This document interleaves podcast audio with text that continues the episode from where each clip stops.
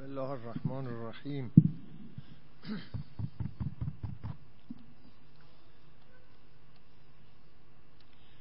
خب.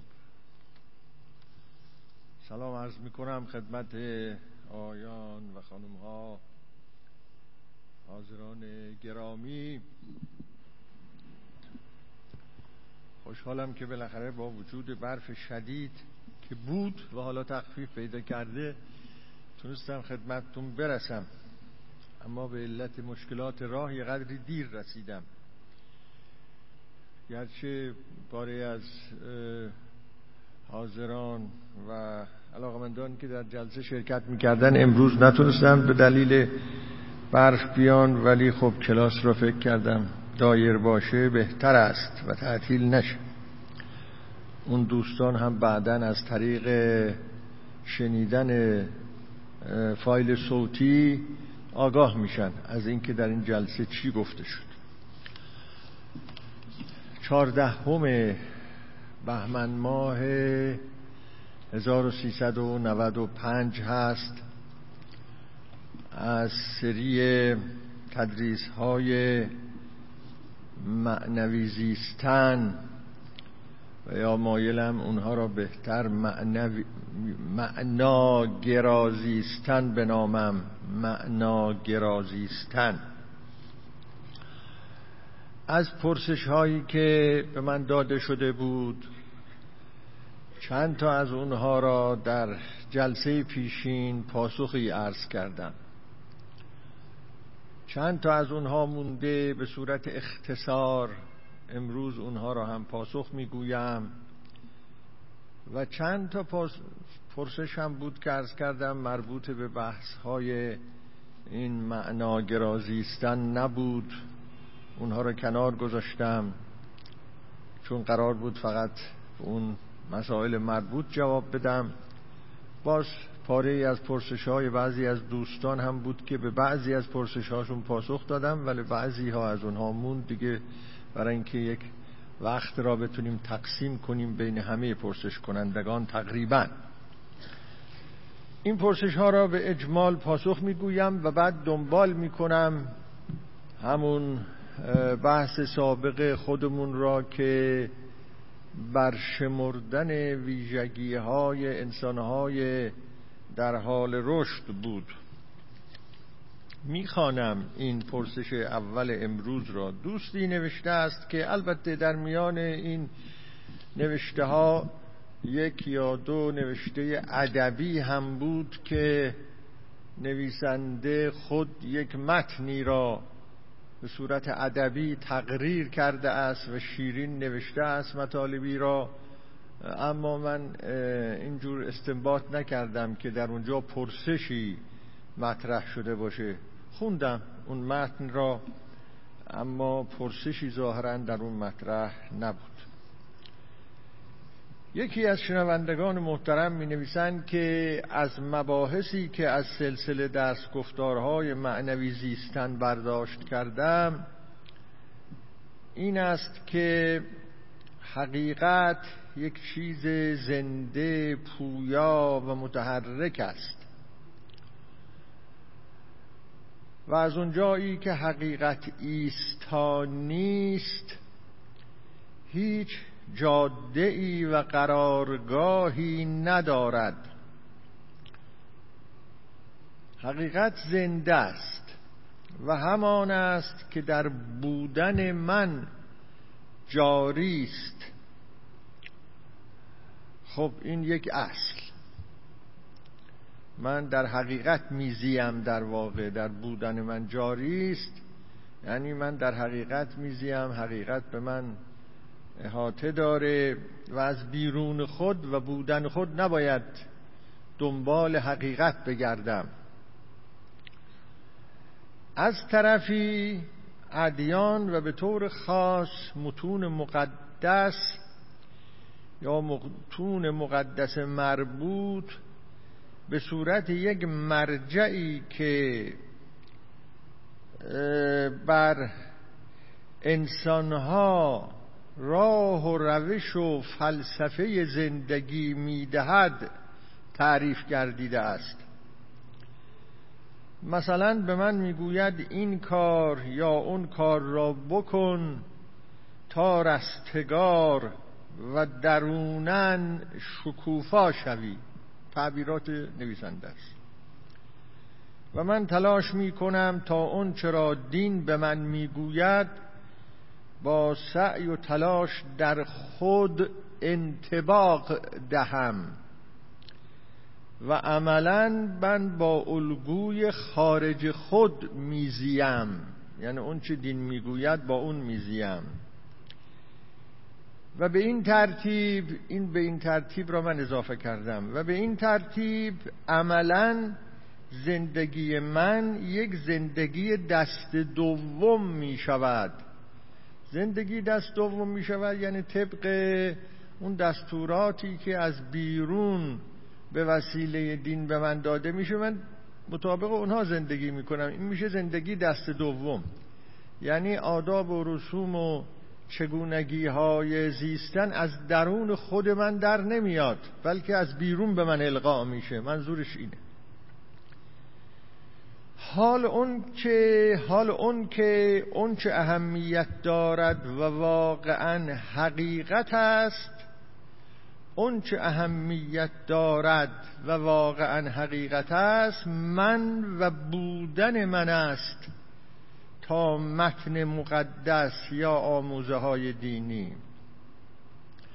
به این معنا که من حقیقت رو در خودم باید کشف بکنم و برسم به این که من در حقیقت و با حقیقت میزیم و بنابراین اگه این طور است همونطور که در بالا گفته شد دیگه حقیقت را چگونه می‌تونم در آموزه های دینی یا متن مقدس پیدا بکنم؟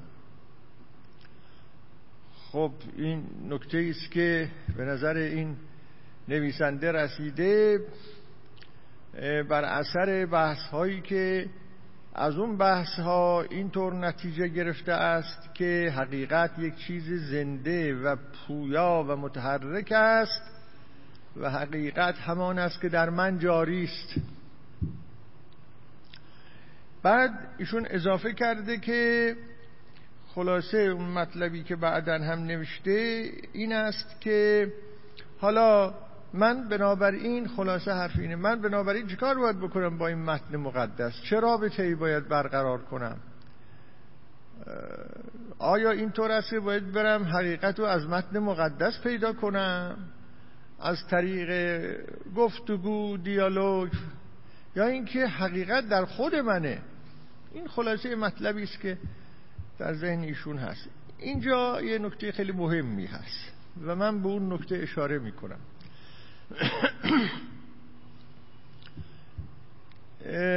و اون این است که این درست است. انسانی که طالب حقیقت است بیش از هر چیز حقیقت از درون او بر او باید آشکار بشه. و حالا در این مقام متناسب با اون چی در گذشته گفته ایم می‌گویم حقیقت از درون او برای او باید ظاهر بشه به این معنا که او خود باید معنادار بشود. بودن خودش را معنادار بیابد. به این معنا.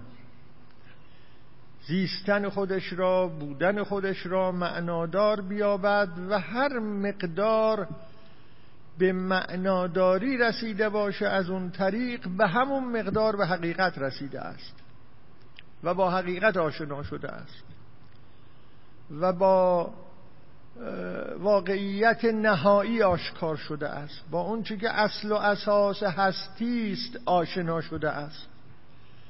و خلاصه اینکه انسان با اصل و اساس هستی اگر در اینجا حقیقت را به معنای اصل و اساس هستی بگیریم از طریق زیستن خودش و معنایی که در زیستن خودش میابد آشنا میشه. نه اینکه یه چیزی در بیرون هست به نام حقیقت انسان میره اونو پیدا می‌کنه با اون آشنا میشه. نه اینطور نیست. این سخن درسته. دوست ما که به این نکته توجه کرده اند این مسئله براشون پیدا شده که خب پس این متون مقدس دینی چی در این وسط؟ آیا غیر از این است که متون مقدس دینی حقیقت را به ما می‌گویند و من باید برم ببینم اونها درباره حقیقت چی می‌گویند و این حقیقت رو از طریق متون مقدس بگیرم؟ و اونطور که اونها به من میگن عمل کنم و زندگی کنم. این مشکل برای خیلی از اذهان وجود داره. و این برمیگرده به اینکه یک انسان حقیقت جو که در واقع به این مطلب رسیده است که حقیقت را و اون چه اصل است و اون چه واقعیت نهایی هست و اون چه اصل و اساس همه چیز هست آشنایی با اون را از درون خودش پیدا بکنه و در درون خودش پیدا بکنه از معنای زیستن خودش پیدا بکنه. با این متونی که بهش گفته میشه متون مقدس چه کار باید بکنه؟ اینجا یک پاسخی هست اونو عرض می‌کنم. ببینید دوستان ما باید بدانیم که در راه تلاش برای آشنا شدن با حقیقت و تجربه حقیقت سهم و نقش متون دینی چه اندازه است؟ مطابق مبناهایی که قبلا برای شماها من توضیح دادم سهم و نقش متون دینی در حد اشارات است و کمک کردن است برای انسانی که در جستجوی حقیقت است. نه اینکه مطلب این است که ما از اول بنا را می‌ذاریم به اینکه حقیقت فقط در این متنه یا حقیقت فقط در اون متنه یا حقیقت در اون متن سوم نه این نیست. انسان حقیقت جو که از طریق سالم کردن زیستن خودش و معنادار ساختن زیستن خودش در روند زیستن خودش حقیقت رو میچشه و با اون آشنا میشه و با اون میزید از خیلی از چیزها که در بیرون او قرار داره کمک می‌گیره از جمله اونها متون دینی سهم اینها کمک کردن است به ما. حالا این متون دینی متون دینی درجه اول باشه مثل قرآن برای مسلمان ها عهد عتیق و جدید برای یهودی ها و نصارا. به یه معنا متون درجه دوم باشه مثلا مثل مصنوی معنوی برای ما مسلمان ها یا مثل اظهارات عرفانی بسیار پرمعنای مایستر اکهات برای مسیحی ها و ها کذا اینا نقششون نقش درجه دومه. انسان های حقیقت جو باید ببینن اینا چه کمکی می‌تونن به انسان ها بکنن. به اون معنایابی چقدر می‌تونن یاری برسونن؟ اینه. از این زاویه که به مسئله نگاه بکنن یک نکته براشون روشن میشه. یا به تعبیر دیگر کسانی که از این زاویه مسئله رو نگاه می‌کنن به یه نکته باید خیلی توجه کنند و اون اینه. متون دینی چه دست اولهاشون چه دست دومهاشون خود اینها بخشی از یک گفتگو هستند برای پیدا کردن حقیقت. و برای آشنا شدن با حقیقت. بخشی. انسان ها از همون آغاز گفتاری در انداخته اند در مسیر آشنا شدن با حقیقت. این گفتار بسیار گسترده بخشی از اون در فلسفه ظاهر شده بخشی از اون در الهیات ظاهر شده بخشی از اون در هنرها ظاهر شده بخشی از اون در سایر ادبیات ظاهر شده. بخشی از اون در اعمال و آداب و شعائر ظاهر شده. این اون چیزی که به نام دین و عرفان و فلسفه های دینی و هنرهای دینی و همه اون که در تاریخ بشر هست تحت این عنوان. این یک گفتگوی گسترده است. از سوی انسانهای بیشمار برای نزدیک شدن به حقیقت برای چشیدن حقیقت برای آشنایی با اون حقیقت هر کس به اندازه تواناییش چیزی گفته چیزی درک کرده تعمی را چشیده تجربه بهش دست داده گفته اون را. این گفتگوی سراسری که هست هر متن دینی یه مشارکتی است در این گفتگو. عهد مقدس و کتاب مقدس و عهد جدید و عهد و قدیم هم چیزایی در این زمینه گفته. نویسندگان اونها هم مشارکت کردن آرایی تجربه هایی را بیان کردن. در قرآن هم اموری در این زمینه گفته شده. در مصنوی هم یه چیزایی گفته شده. در ارز کنم که کتاب های عرفانی مسیحیت و یهودیت و بودیسم و هندویسم باز در این زمینه همه اینها دنبال کشف حقیقت بودن. هر کس یه چیزی گفته است یه چیزی رو که در حد خودش چشیده گفته تجربه کرد این مجموعه یک گفتگوست. و ما در مواجهه با هر مرد اینطور باید نگاه کنیم که ببینیم حالا این متنی که ما باش مواجه هستیم چه چیز اضافه می کند بر این گفتگو؟ چه بعد جدیدی می گشاید در این افقهای معنایی؟ چه نقصی را برطرف می کند کدام پرسش من را پاسخ می دهد اینطوری باید مواجهه کرد. اینه قضیه. از درک بنده و در هر کدام از اینها هم چیزی پیدا میشه. در هر کدام از اینها هم یافته ای هست. و اینا این که این متون را چگونه باید دید و چگونه باید تفسیر کرد و چگونه باید نسبت برقرار کرد با این متون؟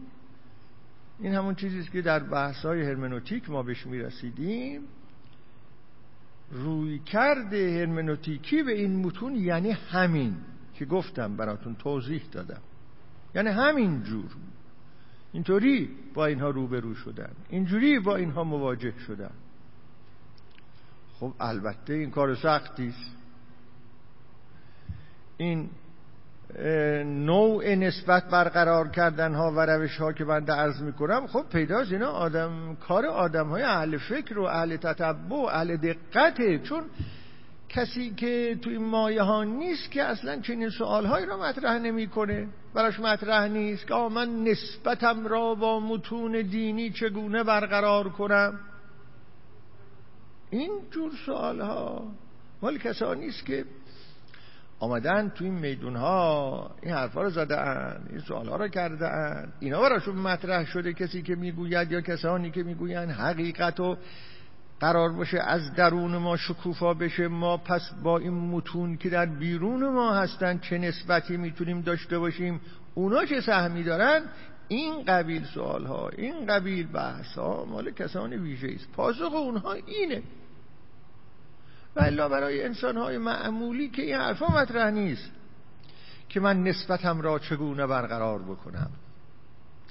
ببینید این بحث هایی که ما اینجا می کنیم و امثال این بحث ها خلاصه مال یک بخش خاصی از انسان هاست انسان های اهل فکر انسان هایی که مسئله دار شده اند انسان هایی که به این مسائل می اندیشند و در این زمینه سوالهایی براشون مطرح شده. بله کسانی که اصلا تو باغ نیستن خب اون, اون همینه دیگه. اون در همین حده. باید میره پیش یه آقای مینشینه میگه آقا من چیکار کنم؟ اصلا حقیقت فکر نمی‌کنه درباره حقیقت فکر نمی‌کنه. یا برای عموم انسان ها دین یه معنایی داره و امور معنوی یه معنایی داره. برای انسان های اهل تعمل و فکر معنای دیگه داره. برای اونها دستور العمل های زندگی است دستور العمل های زندگی میرن پیش یه عده‌ای و اونا میگن چنین چنین چنین. تأثیری که در اونها می‌ذاره این حرفای مسئله است. بهره ای که اونا از دین و امور معنوی می‌برن یه مسئله است. اما تأثیر و انتظار و بهره ای که اهل فکر و آدم فرهیخته و آدم مسئله دار شده به معنای اینکه به نیازهای وجودی خودشون در واقع وقوف پیدا کردند و جستجوگر شده اند به نوعی. در مراحل گوناگون. مطالب اونا یه چیزای دیگه است. این بحث های ما برای اونهاست. خب بنابراین قضیه این میشه که این قبیل انسان ها ببینن که به اون جستجوگری حقیقت که در درون اینها هست این متون دینی تا چه اندازه کمک میرسانه؟ بارها بنده اینو گفتم. و هست. در هر متن درجه اول ادیان بزرگ دنیا یه مقدار کمک کردن هست. یه مقدار پاسخ بعضی از پرسش ها را دادن هست. کم یا زیاد؟ رو به اینه. خب پس این قبیل آدم ها دیگه از این مرحله گذشتن که بگن متون دینی به من میگه این کارو بکن اون کارو بکن. من چه کار بکنم؟ این آدم های اینطوری دیگه بیش از این باید فکر بکنن. باید فکرشون رو میخورده ببرن جلوتر. حالا اگه این متن دینی به من میگه این کارو بکن اون کارو بکن این من چه مبنایی میگه؟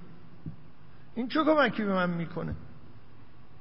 اگه متن دینی به من میگه نیایش کن خب این آدم از این زاویه نگاه می‌کنه که نیایش چه کمکی به من می‌کنه؟ آیا نیایش هم بهره ای داره؟ سهمی داره؟ در شکوفا شدن من از حقیقت از درون به حقیقت. و در خود میازماید مثلا نیایش رو از باب مثال عرض کردم. میگه مال را از خودت جدا کن بده به دیگری. انفاق. می‌گوید همونطور که در قرآن کریم آمده. لن تنالوا البر حتی تنفقوا مما تحبون. انفاق واقعی آن است که از اون چه دوست میداری باید بکنی بدی به دیگری نه اون را که لازم نداری بدی به دیگری. خب معنا می‌کنه دیگه. خب این چه کمکی به معنویات من می‌کنه این کار؟ دیگه فکر می‌کنه سوال می‌کنه.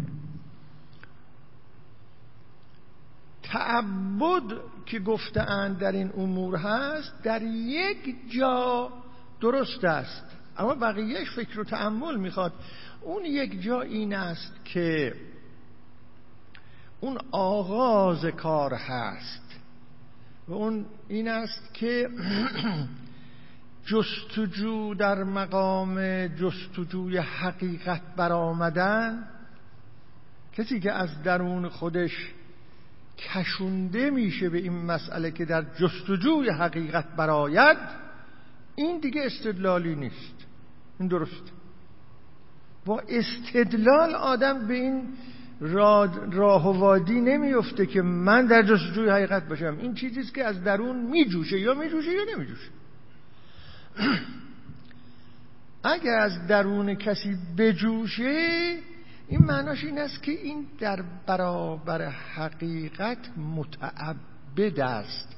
یعنی هر جا استشمام بکنه نشانی از حقیقت است و رسید یک کمی به حقیقت و نوری از حقیقت در او تابید اونجا دیگه میگه سمعا و طاعتم من تو رو قبول دارم.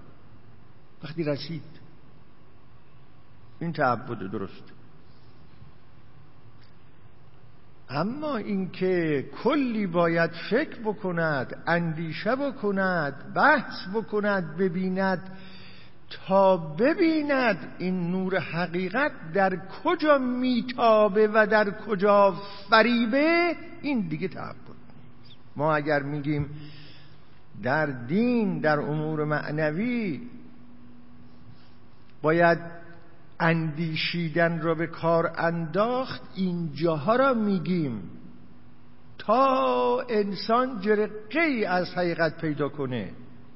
و الا فریب خیلی در کار هست حرفای غلط خیلی در کار هست ادعاهای باطل خیلی در کار هست که نه تنها جرقه ای از حقیقت را بر ما آشکار نمی کنن بلکه ما را گمراه می‌کنن دور می‌کنن. خب اینجاها بحث لازمه اندیشه لازمه تعقل لازمه تفکر لازمه استدلال لازمه تا من برسم به یه جایی که اونجا احساس بکنم که آه سوسوسی از حقیقت است. اما اگر یه ذره حقیقت نورش تابید و خودشون نشون داد اونجا دیگه جای تسلیم شدن. به هر اندازه که نشون داده است. اندازه ها هم کاملا متفاوت. تعبد داشت اینجور به محض اینکه کمی برات ظاهر شد دیگه یه دل دادنی لازم هست در اونجا. چون حتی موقعی هم که کمی حقیقت بر آدم ظاهر میشه ممکنه آدم اناد کنه. ممکنه. دل ند نپذیر. دیدید ماها گاهی دوچار این میشیم که لجاجت می‌کنیم دیگه. در همین زندگی های روزانه و روابط انسانی من می‌دونم طرف راست میگه حق با اوها حق با اوسا. اما نمی‌دونم دوچار چه وضع پیچیده روانی هستم که می‌خوام نخ نخ اینطور. خودمون گاهی اینو تجربه می‌کنیم دیگه. طرف راست میگه حق با اوست. اما پا رو حق می‌ذارم. پا رو حق گذاشتنم از خصلت های ما انسان هاست. همونطور هر خطاهای دیگرم که از انسانیت ما انسان ها سرچشمه می‌گیره و ما اصلا انسان در پرونده طبیعیش هست که خطاکاری هم می‌کنه و معصوم نیست به اون معنا. یکی از اون خطاکاری آمینی که ما یه جاهایی به هر علت بدونی که خودمون توجه بکنیم یه پای رو حقیقت می‌ذاریم بعدم پشیمان میشیم. آه طرف راست می‌گفت حق با او بودا من اونجا نمی‌دونم دوچار حسد شدم دوچار حسابای شخصی شدم چی شدم؟ حالا گاهیم بعد میریم عذرخواهی می‌کنیم بعدم عذرخواهی گاهیم نمی‌کنیم. خب اینم هست در کار ما انسان ها اونجا جای تعبد بله یعنی حقیقت تعبد میطلبد از ما. اما حقیقت بعد از آنی که خورده باش آشنا شدی نه اینکه در هر کتابی در هر جایی در هر منبری در هر نوشته ای در هر حیاهویی ای تعبد باید بکنی. دین یعنی این این حرف درست نیست. البته این بحث ها در جای خودش هست که اما در عرف وقتی گفته می شود دین به مجموعه اینها گفته میشه. ببینید در عرف وقتی گفته می شود دین یا در دین شناسی وقتی گفته می شود دین یعنی مجموعه اعمالی که به نام دین مطالبه می شود. مجموعه اعتقاداتی که به نام دین مطالبه می شود. مجموعه احکام و آداب و رسومی که به نام دین مطالبه می شود. در عرف معنای دین اینه. در دین شناسی هم معنای دین اینه. این چیزی نیست که انسان در برابرش باید تعبد داشته باشه. به هیچ وقت این کنکاش لازم داره. این نقد لازم داره. این از به حضورتون تعملات لازم داره. بحث لازم داره. آقا دلیل چی بر این حرفایی که داری می‌زنی؟ چه دلیل عقلی داری؟ چه دلیل نقلی داری؟ این وادی نواندیشی در اینجا اتفاق میفته. قلمرو نواندیشی در اینجاست. اما بله اگر این بحث ها شد که دور از تعبد این بحث ها در یک جایی معلوم شد که مثلا یکی از اعتقادات دینی حق است. معلوم شد که حق است. مثلا اگر معلوم شد که ایمان به خدا حق است. ایمان به خدا حقیقت است. اگه معلوم شد. حالا چه جور انسان می‌تونه بفهمه که ایمان به خدا حقیقت است و حق است و کمک می‌کنه به اون معنایابی زندگی و حقیقت را در درون آدم بر خود آدم نشون میده؟ چجور بشه؟ اینطوری میشه؟ که بحث های خودش رو بله وقتی انسان بفهمه که مثل اینکه حقیقتی در اینجا هست باید تسلیمش بشه. اونجا جای نواندیشی نیست دیگه. وقتی حقیقت هر اندازه که به آدم آشکار میشه هر اندازه که به آدم آشکار میشه. درست است. اونجا تسلیم شدن است. اما تا اون آشکار بشه تو این جامعه ها تو این دنیا تو این اوضاع بحث ها لازم داره. و فکر نکنیم که حالا اینطور شده. در طول تاریخ همش همینطور بوده. حالا می‌رسیم به یه مناسبتی باز به مسئله دین چون در ویژگی های این انسان ها از جمله چیزهایی که مزلو میشموری میگه اینا به دین احتمام ورزن به این میورزن. به این آسونی از کنار اون که نامش دینی نمی‌گذارن براش جالب این آدم ببینن چیه این دین. حالا اونجا توضیح بیشتر میدم خب بنابراین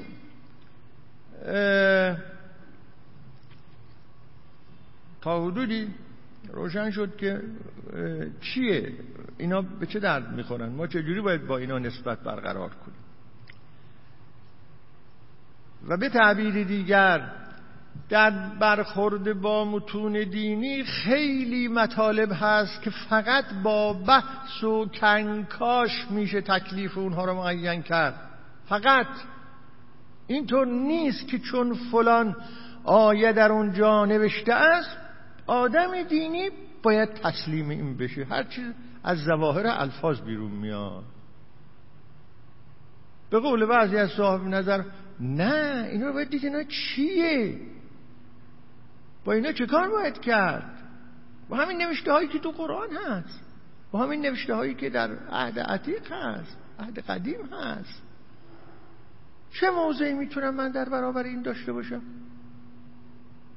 نمیگیم باید تحریف کرد. تحریف نباید کرد. اما موضع باید معین کرد. موضع معین کردنم خیلی مقدمات لازم داره. خیلی بحث ها لازم داره. خب. حالا اون وقت اینجا یه چیزی هم اضافه بکنم و این جور برخورد کردن با متون دینی اینو به شما بگم. تکلیف این قضیه رو هم روشن کنم. بارها هم گفتم این گونه برخورد و مواجهه با متون دینی با این اصل و اعتقاد که در فلان مت که مثلا شیش هزار تا آیه است. بیش از شیش هزار تا آیه است. از با بسم الله تا آخر هرچه آمده با الفاظ با معناها از یک جای معصوم آمده. ذره خطا در اون نیست ذره عرف زمانه در اون نیست ذره بشریت در اون نیست. و هرچه آمده لغت به لغت دونه دونه باید معنا کرد و اون را پذیرفت. و همین با این عقیده این حرفی که بنده عرض می‌کنم نمی‌سازه. درست. و اونجا باید بحث کرد. آیا اینا یه چنین چیزایی هستن؟ این متون؟ که دائما ما داریم در این مورها بحث. این با اون نمی‌سازه درست؟ چه بسا اون دوستانی که میگن نه دیگه تو این آیه اینی که نوشته تو باید بگی سمعن و طاعتن دیگه همین است و بس و من قبول کردم. چه بسا اونا اینو برای مبنا میگن. میگن هر مسلمانی باید اینا رو اینجوری تلقی بکنه. این متنه ها رو. خب ما اینجا اول حرفی میگیم چرا؟ شما چرا میگید که هر مسلمانی باید اینا رو اینجوری تلقی کنه؟ دلیل این مطلب چیه؟ نه. یه مسلمانی می‌تونه دید انتقادی هم داشته باشه به اینها. بررسی کنه تاریخی نگاه کنه چه کنه چه کنه. به این امید که آیا اینم نوری بر حقیقت خواهی من میتابونه؟ دید می تابونه بگه اینجا تابوند اونجا هم تابوند ولی فلانجا نتابوند اصلا فلانجا خیلی خشنی من قبولش ندارم. بله طوریه داستان. خب میرم سراغ از به حضورتون. سال دیگه سعی می‌کنم دیگه این یک میگم کوتاه پاسخ خواهم داد ولی پاره ای از مطالب مهم ناچار میشم که کمی در اونجا به تفصیل بیشتری بپردازم. نوشتن که از به حضورتون در نکات موردی که درباره خصوصیات انسانهای خودساخته در آراء مازلو در درس می‌گفتین در دو مورد فرمودین که این انسانها جهان خارج را کامل میپذیرند. آیا این رویه انسان را تنبل و بی تحرک در مورد مثلا مسائلی که در پیرامون او هست نمی کند. ارز کنم که این تعبیر که این انسان ها جهان خارج را به طور کامل میپذیرند یادم نیست آیا من چنین تعبیری از قول مازلو کردم یا نه ولی شبیه این چرا در عقاید او هست و اون این میپذیرن معناش این نیست که دیگه نقد نمی‌کنن اون میپذیرن به معنای قبول کردن اعتقادی یا فلسفی نیست. میپذیرن به این معنا که ناراحت نیستن. میگه آره دیگه واقعیت اینه. اما واقعیت رو میشه انتقاد کرد ازش. بعضی انسان ها هستن. به پاری از اموری که در خارج هست وقتی می‌رسن به بعضی از این امور که می‌رسن از اول حالت اعتراض دارن که اصلا این چی میگه؟ این چرا هست؟ ببینید اینه داست اصلا این چرا هست؟ ناراحت میگه اینا اینطوری نیستن. خوب و بد. حق و باطل. هرچه هست در عالم خارج اینا رو اونطور که هست میپذیرن یعنی میگن بله این حق هم هست این باطل هم هست. و این زندگی به گونه است که آمیخته است از حق و باطل. آمیخته است از درست و نادرست. آمیخته است از خوب و بد و گناه و از غیر گناه و زندگی اینطوری است زندگی انسان ها اینو میپذیرن که این واقعیته اما اگر چیزی را باطل تشخیص میدن خب انتقاد می‌کنن ازش. نقد می‌کنن. حتی اونو تغییرش میدن در راه تغییر دادنش کوشش می‌کنن پذیرفتن به این معناست به صورت یک واقعیت که هست میپذیرن این در مقابل اون انسانهایی است که همیشه می‌خواهند اون چرا که خودشون دوست دارن فقط اون باشه در خارج. اون چرا که خودشون دوست نمیدارن اصلا وجود نداشته باشه. بنابراین چشماشونو بر اون میبند میبند میگه اینا اینطوری نیست. دیدید آدم ماها همینطور هستیم گاهی گاهی در یه جلسه میریم کسانی در اونجا حضور دارن فرض کنید که ما بعضی از اونها رو میپسندیم بعضی از اونها رو نمیپسندیم. با بعضی از اونها هماهنگی داریم با بعضی از اونها هماهنگی نداریم. اصلا نمی‌خوایم اونهایی را که اونجا ما با اونها هماهنگی نداریم ببینیم اصلا. فقط می‌خوایم اونها رو ببینیم که با ما هماهنگی دارن میگه اینا اینطوری نیستن. می‌بینه که اونجا هم انسانهای هماهنگ هستن هم انسانهای ناهماهنگ هستن هم اونها رو میپذیره هم اینها رو میپذیره هم با اونها وارد گفتگو میشه هم با اینا نگاه حذفی ندارن. اگه بخوام با اصلاح امروز حرف بزنم نگاه حذفی ندارن اما نگاه حذفی نداشتن غیر از نگاه انتقادی نداشتنه. به واقع این هست که من می‌خوام این کسی رو حذفش کنم. اصلا نیست. خط بطلان روش بکشم. ندیده بگیرم. نه. وقتی این است که حذف نمی کنم میگم بله تو هم هستی. درست است. تو هم تاریخ خودتو داری. منم تاریخ خودم رو دارم.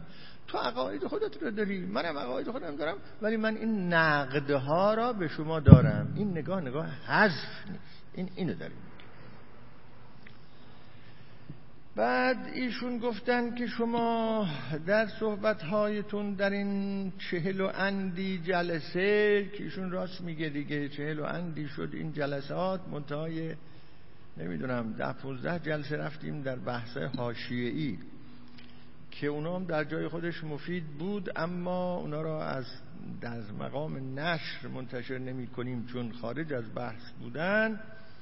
چندین بار فرمودین که در این این مطالب را زمانی خواهید فهمید که پا به سن گذاشته باشید. نمی‌دونم من یه چنین چیزی گفتم یا نگفتم شایدم گفته باشم. ولی اگه نگفته باشم هم درست است استاد ما جوانهایی که در کلاس شما حضور داریم برای مثال در سنین 20 تا 30 سال هستیم. بخشی از جوانهایی که نوشتند ایشون. ولی اینجا من فعلا هر چه نگاه می‌کنم می‌بینم جوانهایی که در این سن و سال باشن خیلی کمن. بعضی روزها هستن. ولی خب بله. همین تعداد معدود از جوانهایی که تشریف دارن ایشون نوشته. چگونه باید با این مطالب خصوصا آراء مازلو برخورد کنیم و اونها را به کار ببندیم؟ شما که میگید اینا رو پا به سن گذاشتید می‌فهمید. پس معلوم میشه انتظار ندارید که ما از حالا اینا رو بفهمیم. خلاصه حرف اینه. و میگید؟ ببینید دوستان دوستان عزیز آگاه شدن و مطلع شدن داریم و فهمیدن داریم. این فهمیدنی که من عرض می کنم یعنی دیگه با پوست و گوشت و استخوان تا حدودی لمس می کنیم اون چه در کلاس ها و امثال این آدم میشنود آگاه می شود که یه چنین مطالبی هم هست. یه چنین اعتقاداتی هم هست. به خصوص اون جاهایی که مطالب به انسان شناسی و مانند اینها مربوط باشه. این, این که اینا واقعا چیه؟ انسانهایی که این ویژگی را دارن یا ندارند و هویت این ویژگی ها چیه؟ یک مقدار احتیاج داره به اینکه انسان در طول زندگی با تجربه های منفی یا مثبت با اینا آشنایی پیدا کنه که این حرفا یعنی چی؟ خب این سن لازم داره و گذشت سن لازم داره و الا آگاه شدن مطلع شدن که بله یه چنین اعتقاداتی هست اون از همون 15 سالگی یا تا چه رسه به 20 سالگی از 15 سالگی هم پیدا میشه. آدم آگاه هم میشه که یه چنین چیزایی هست یه چنین مطالبی هست. و این خیلی هم خوبه. برای اینکه اگر آگاه بشود که یه چنین مطالبی هست در طول زیستن موفق میشه در هر بزنگاهی ببینه ها اون مطلبی که فلان نکنه این مورد مورد اونه نکنه این مصداق اونه نکنه من در این مرحله ام نکنه من در اون مرحله ام. یعنی این آگاهی ها یه خورده هوشیاری میده به آدم از آغاز زندگی. همونطور که عرض کردم. اما این که واقعیات همین حرف مثلا واقعیات را پذیرفتن هم حق هست هم باطل هست پذیرفتن و اینکه به همه مقدار حق دادن حذف نکردن. اینکه نگاه حذفی چیه و نگاه انتقادی چیه؟ و آدم در چه شرایطی می‌تونه بگه من نگاه حذفی ندارم این خصلت را و نگاه انتقادی دارم؟ و اینها رو بتونه ازم تفکیک بده. این یه دهه های از سن و اقلت. لازم داره. اون چیزی که من اسمشو می‌گذارم فهمیدن. داستان داستان همون است که ما از قبل در کتاب ها میخوندیم که پیرمردی قد خمیده اسایی را برداشته بود و داشت راه می‌رفت و خیلی رو زمین نگاه می‌کرد. چون سرش پایین افتاده بود دیگه. یا آشوش راه می‌رفت. یه جوانی که فقط از پیری چیزی شنیده بود و دیده بود پیرها هم هستن جوانها هم هستن آمد نزدیک گفت آقا چی گم کردید؟ بگید من براتون پیدا کنم. گفت ایشالله یواش یواش می‌رسی می‌فهمی من چی گم کردم. این فهمیدن این فهمیدن. خب از به که یک سوال دیگه هم از اونم پاسخ بدم برم سراغ مطالب.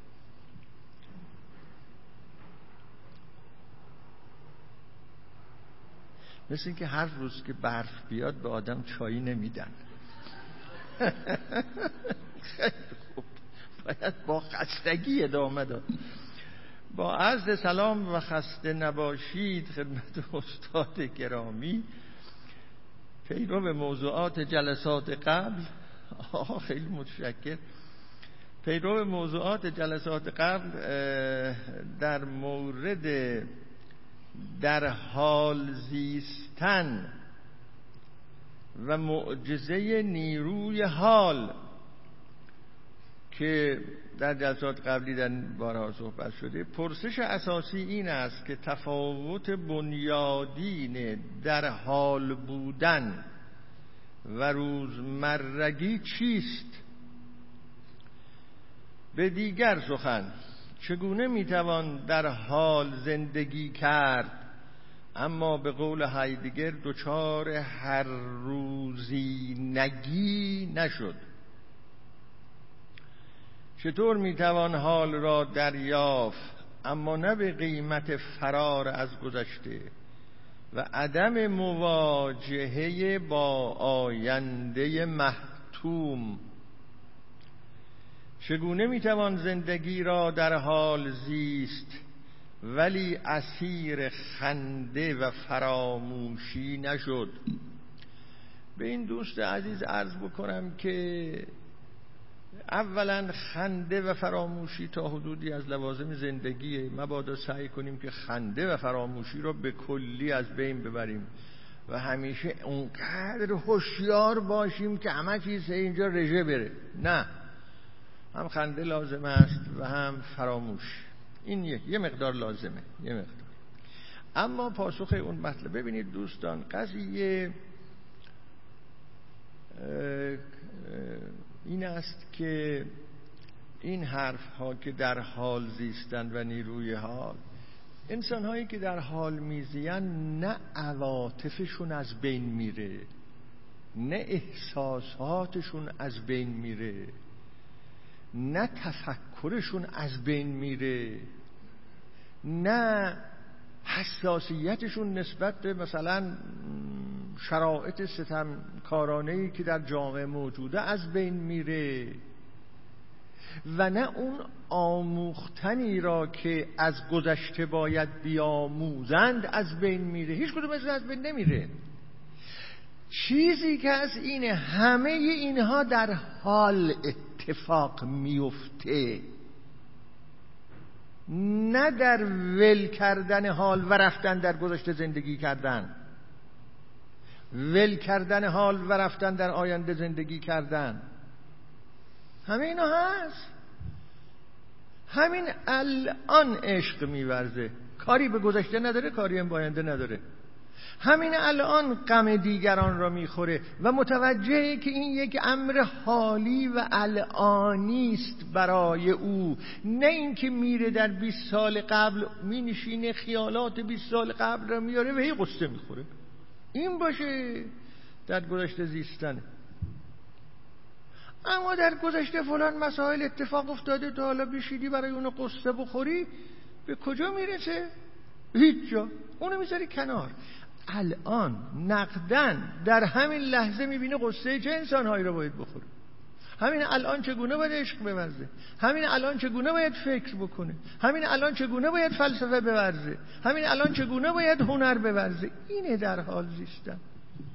بنابراین اینطور نیست که ابعاد وجودی انسان از بین میره. نه نمیره.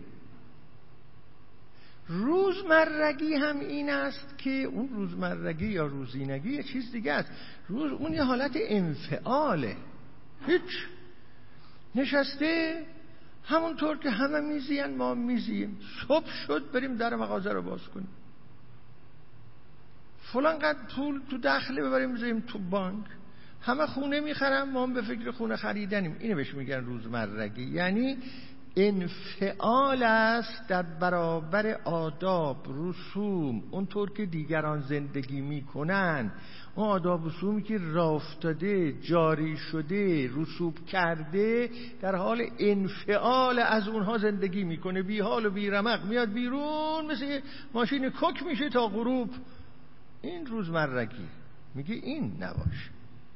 آدمی که در حال میزید میزید کسب می‌کند کار می‌کند می‌رود اما در همین لحظه یک کار بدی داره انجام میده.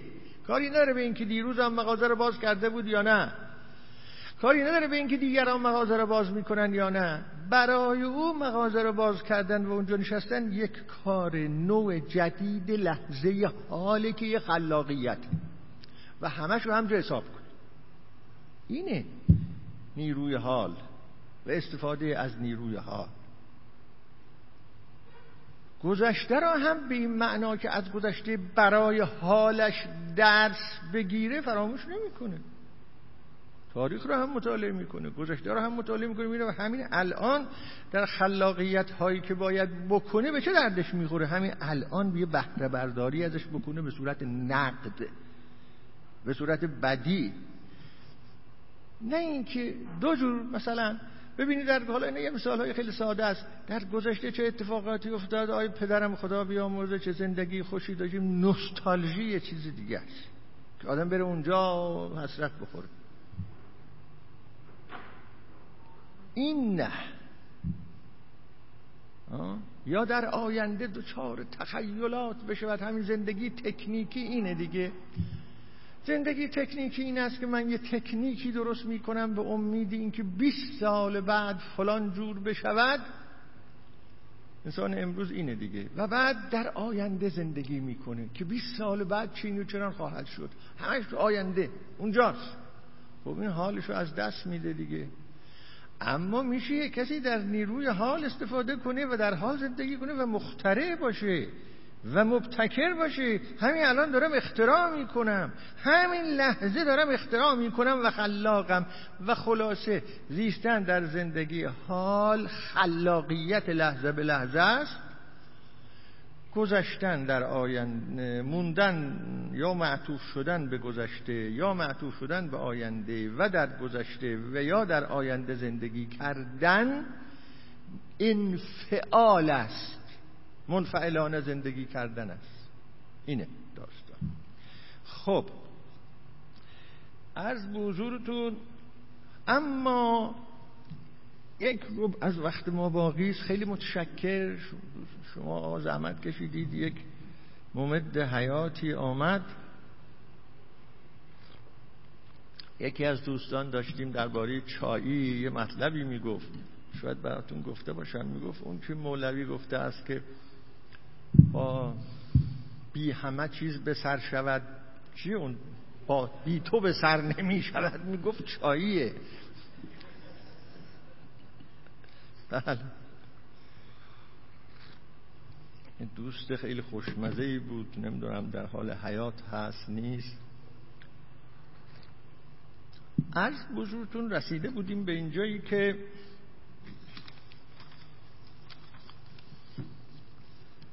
گفت ایشون که این انسان ها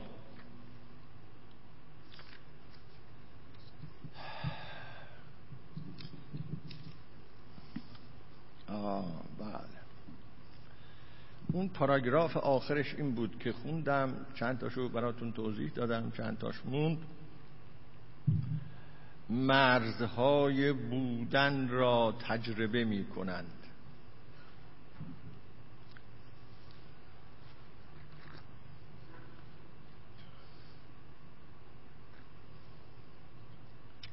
ارز کنم بودن خودشون را اینکه این بودن مرزهایی داره محدودیت هایی داره یه چیز مطلق نیست. من رو توضیح دادم. به چنین چنین به نظر می‌رسند که بیش از جهان روزانه در قلم رو بودن میزیند. در جهان روزانه نمیزیان. اون جهان روزانه را که توضیح دادم خدمتتون. چه می‌کنن چه نمی‌کنن آداب چیه رسوم چیه آدم صبح چه کار می‌کنه زور چه کار می‌کنه شب چه کار می‌کنه اینا جهان روزانه است.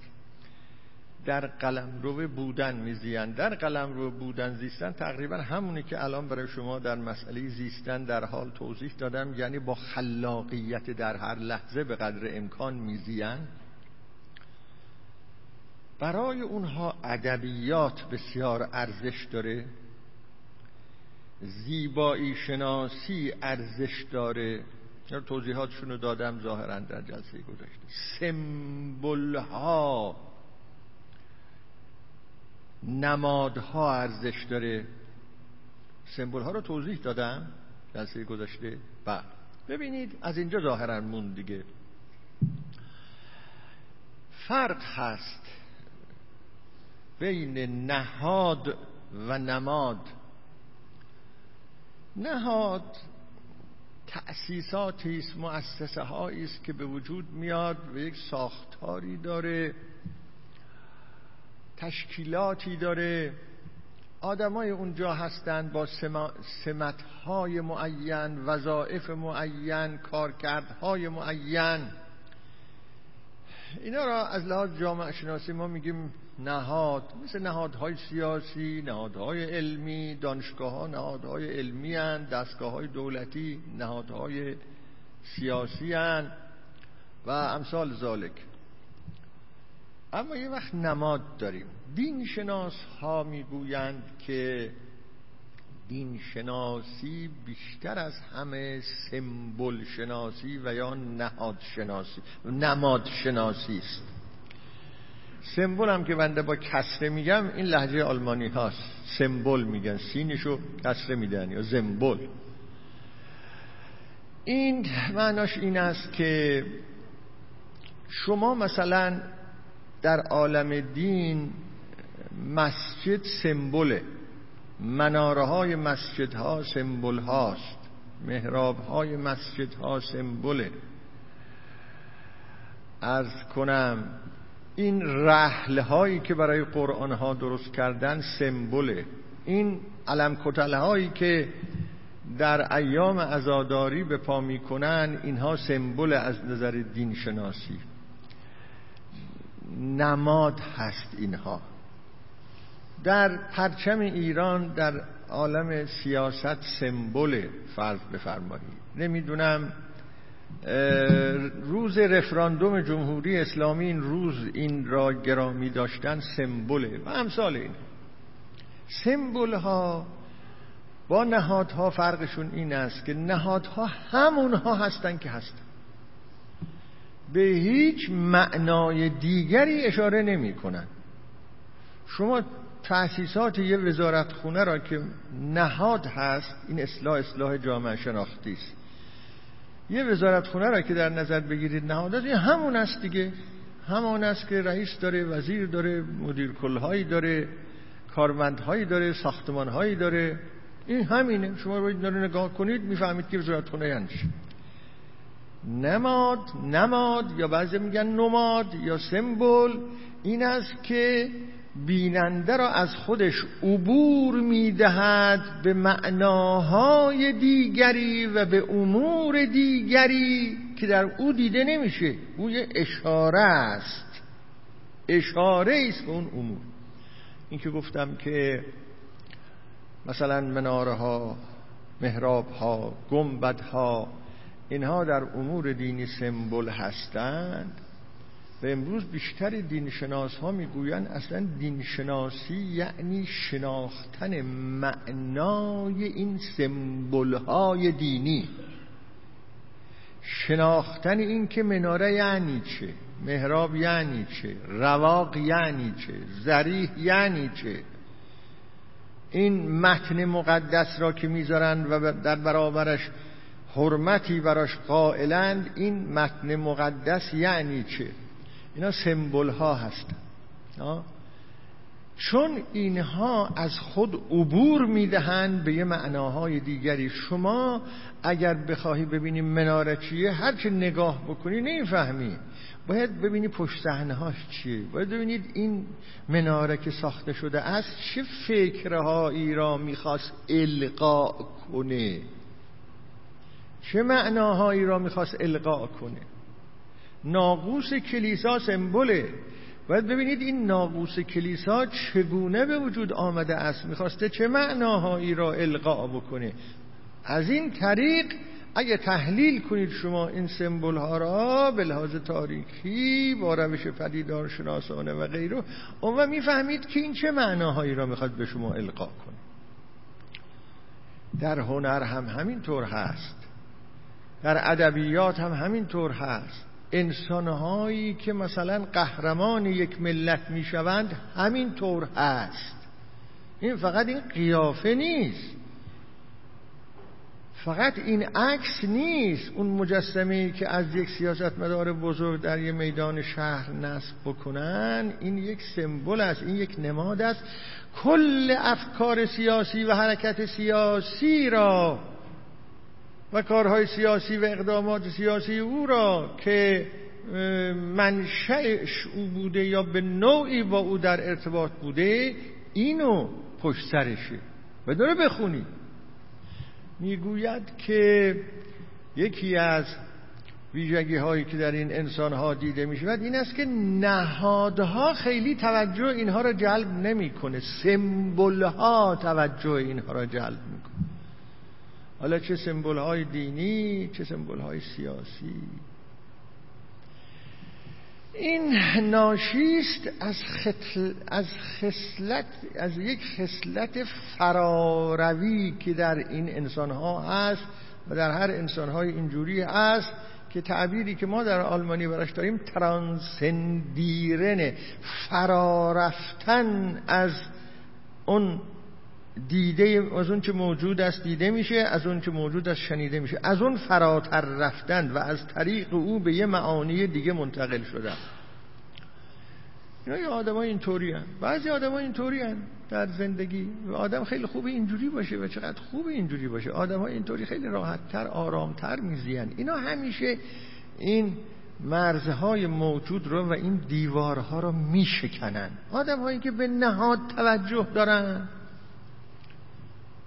اونا همین با دیوار همیشه مواجه هستن. با دیوار. همین است که هست چیز غیر از این نمی‌بینه. آدمایی که سمبل ها را می‌بینن و علاقمند به سمبل ها هستند و در زندگیشون برای سمبل ها خیلی ارزش قائلن سمبل های هنری دینی سیاسی اینا یه آدمایی هستن که اون افق جلو چشمشون رو میشکنن و فرا می‌روند به یه گشایشی براشون. میگه اینا اینطوری هن علاقهشون بیشتر به ایناست. خب حالا من اینا رو که دارم خدمتتون عرض می‌کنم اینها یه خطاها و نواقصی هم دارن که در جلسه آینده بهشون خواهیم رسید. ها چون همش ما داریم عرض می‌کنیم که اینا همش چیزای خیلی خوب داریم به اینها تحویل میدیم. به حساب اینا می نویسیم این آقای مازلو در جلسه آینده برای ما توضیح داد که نقطه ضعف های هم اینها دارن و نقطه ضعف های اینا چیه. از این بابت است که انسان هیچ وقت خالی از نقطه ضعف نیست که. خب بعد اضافه می‌کنه با اون چه فراحسیست خیلی میانه خوبی دارن. شما وقتی اینا رو مطالعه می‌کنید می‌بینید که اینها می‌خوان از محسوس بگذرند. نه اینکه به محسوس علاقه ندارن یا جدی نمی‌گیرن کافی نمی‌دانند ارتباط با محسوس را برای خاموش کردن اون اتش حقیقت جویی که در درون اونها هست. کافی نمی‌دانند. با امور فراحسی. می‌خوام ببینن اونور مرزهای حس هم چیزی پیدا میشه. این همون مسئله است که گفتم آیا خبری هست؟ نمیشه اینو خیلی خوب توضیح داد که این چه حالتیه. همون همون حالت. نمی‌تونن قانع بشن که هیچ خبری نیست. هیچ چیز فراهست دیگه از محسوسات نمیشه بیرون رفت و این دنیا یک زندان است. و این زندگی انسانی یک زندان است. ببینید این تعبیرهایی که اینجا هست در عرفانهای ما به یه شکل دیگه هست. دیوار زندان رو سوراخ می‌کنن همینه. خب من اینا رو میگم که تا انشالله یکی دو جلسه دیگه شد یه جلسه دیگه نوبت به این برسه که ما از این سطح که تا حالا پرداخته ایم یه قدری عبور کنیم. این یه سطح اولیه هست از این سطح ها که اینا میگن عبور کنیم اونا میاد. دیوار زندان را سوراخ کن. بعد ایشون میگه که با موضوعات دینی امور و سمبل دینی و پدیدارهای عرفانی میانه خوبی دارند. تعبیرش اینه. از کنار پدیدارهای دینی به سادگی رد نمی شود نمی‌خواد بگوید اینو متدینن به معنای اصطلاحی کلمه. دین برای اینها یه مسئله جالبی است. اینو می‌خواد بگه. پدیدارهای عرفانی برای اینها یه مسئله جالبی حالا ولی اون که طرف سیاست مداره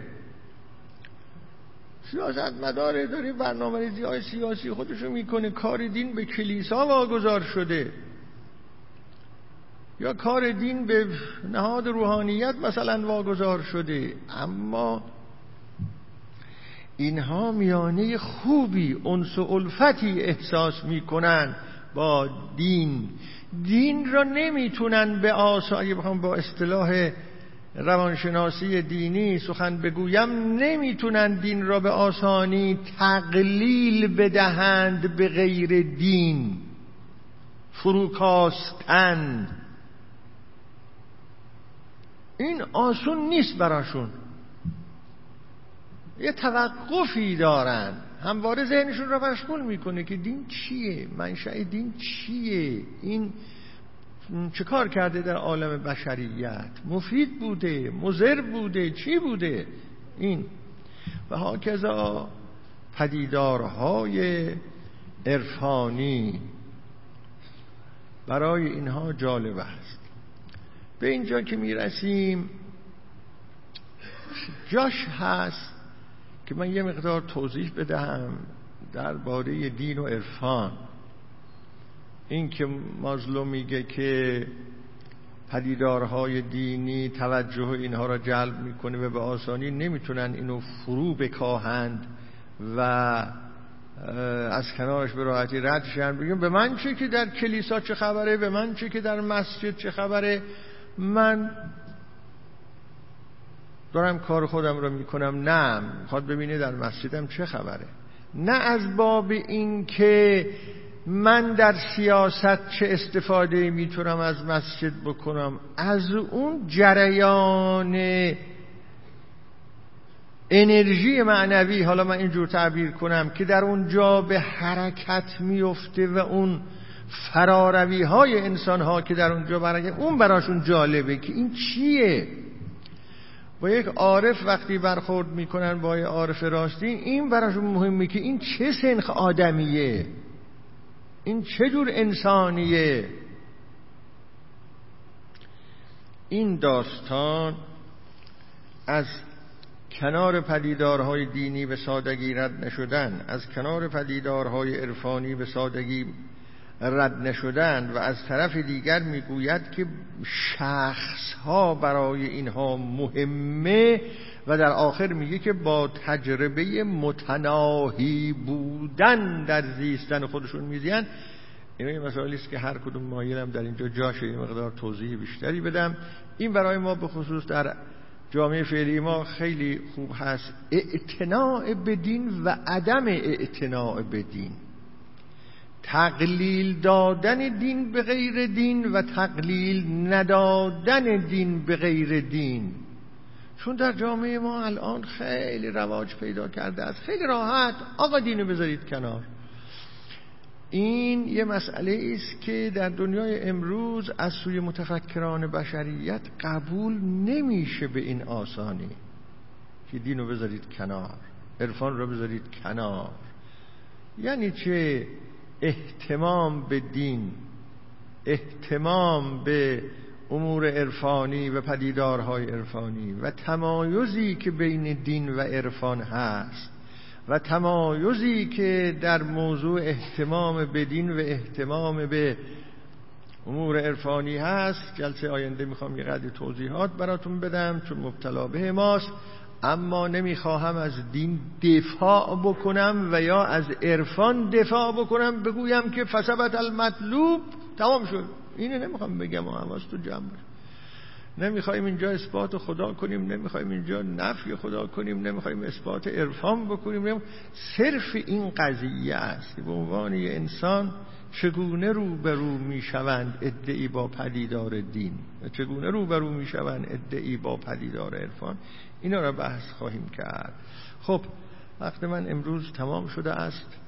تا جلسه آینده همه را به خدا میسپارم